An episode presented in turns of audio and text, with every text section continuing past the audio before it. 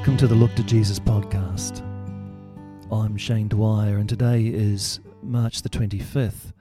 It's the Thursday of the fifth week of Lent, but it's also solemnity of the Annunciation of the Lord. Today's reflection is based on the Gospel reading for today, Luke chapter 1, 26 to 29. In the sixth month, the angel Gabriel was sent by God to a town in Galilee called Nazareth, to a virgin engaged to a man whose name was Joseph, of the house of David. The virgin's name was Mary. And he came to her and said, Greetings, favoured one, the Lord is with you. But she was much perplexed by his words. And then Mary said, Here am I, the servant of the Lord let it be done with me according to your word. Then the angel departed from her. On Sunday, we attempted to say something sensible about the redemptive nature of Jesus' suffering and death in the short space available to us. Today we see how Mary, the mother of Jesus, connects with that earlier discussion. To understand Mary's significance, we need to move beyond thinking that she is important simply because she is the mother.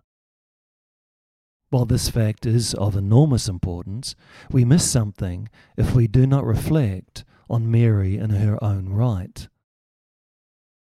In this task, we are helped by thinking right back to the story of human origins in the book of Genesis.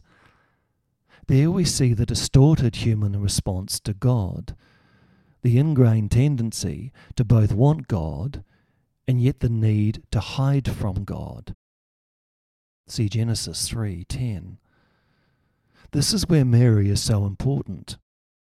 Into the life of this young woman, God comes walking. However, she resists the human tendency to either try to take over or to hide. She questions she admits her confusion, but she stands her ground and hears what God is saying. While all before her have been ambiguous in their response to God's desire to be with them, there is no ambiguity in her. Despite all the questions and doubts cascading in and around her, she quietly says yes. The redemptive significance of that yes has resounded through the ages.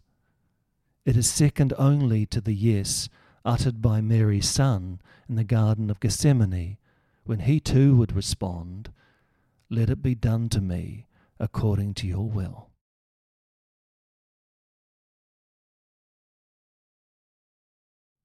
Let us pray. Faithful God, you call us to follow your way, your truth, and your life. Fill us with joy in the presence of the risen Jesus. Help us proclaim your word through our lives and draw us into union with you, the source of our life and love. And today's question for reflection Where is God prompting me to say yes?